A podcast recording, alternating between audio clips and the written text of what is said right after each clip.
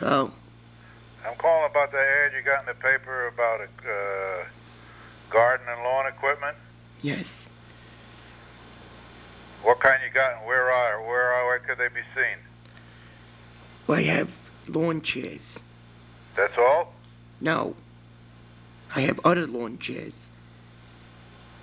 Well, it says you got a log splitter, a lawnmower, a chainsaw. Oh my God. Yes, I do. Yeah. Yes. Where could they be seen? Oh, in any store, pretty much. Lots of stores sell those types of articles. I understand that, but you're selling them. Yes, that's right. That's correct. Yeah. Yes. But you asked me where could you see things like this? I said, where could I see your stuff? Oh, I pardon me. I'm sorry. I didn't mean to interrupt you. Yes. Hello. Yeah. Yes. Where could I see them? Sir, that's what I said. You could probably see them pretty much anywhere.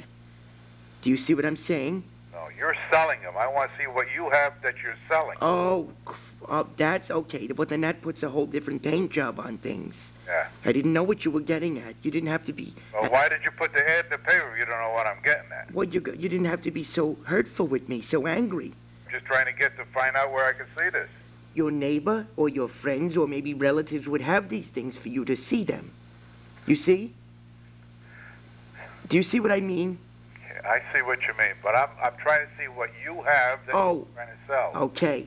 Well, I have uh, lawn mowers and I have weed whacker. It's called a whacker for weeds. Yeah. And it looks like a James Bond tool or something. And you swing it all around fancy crazy and you go ring with the saw going off and like that. Yeah. Yes, Where do you have these upstate? I have them in my attic, Where's that? in the top of my house by the roof. Uh huh. Yes, Okay, thank you. right.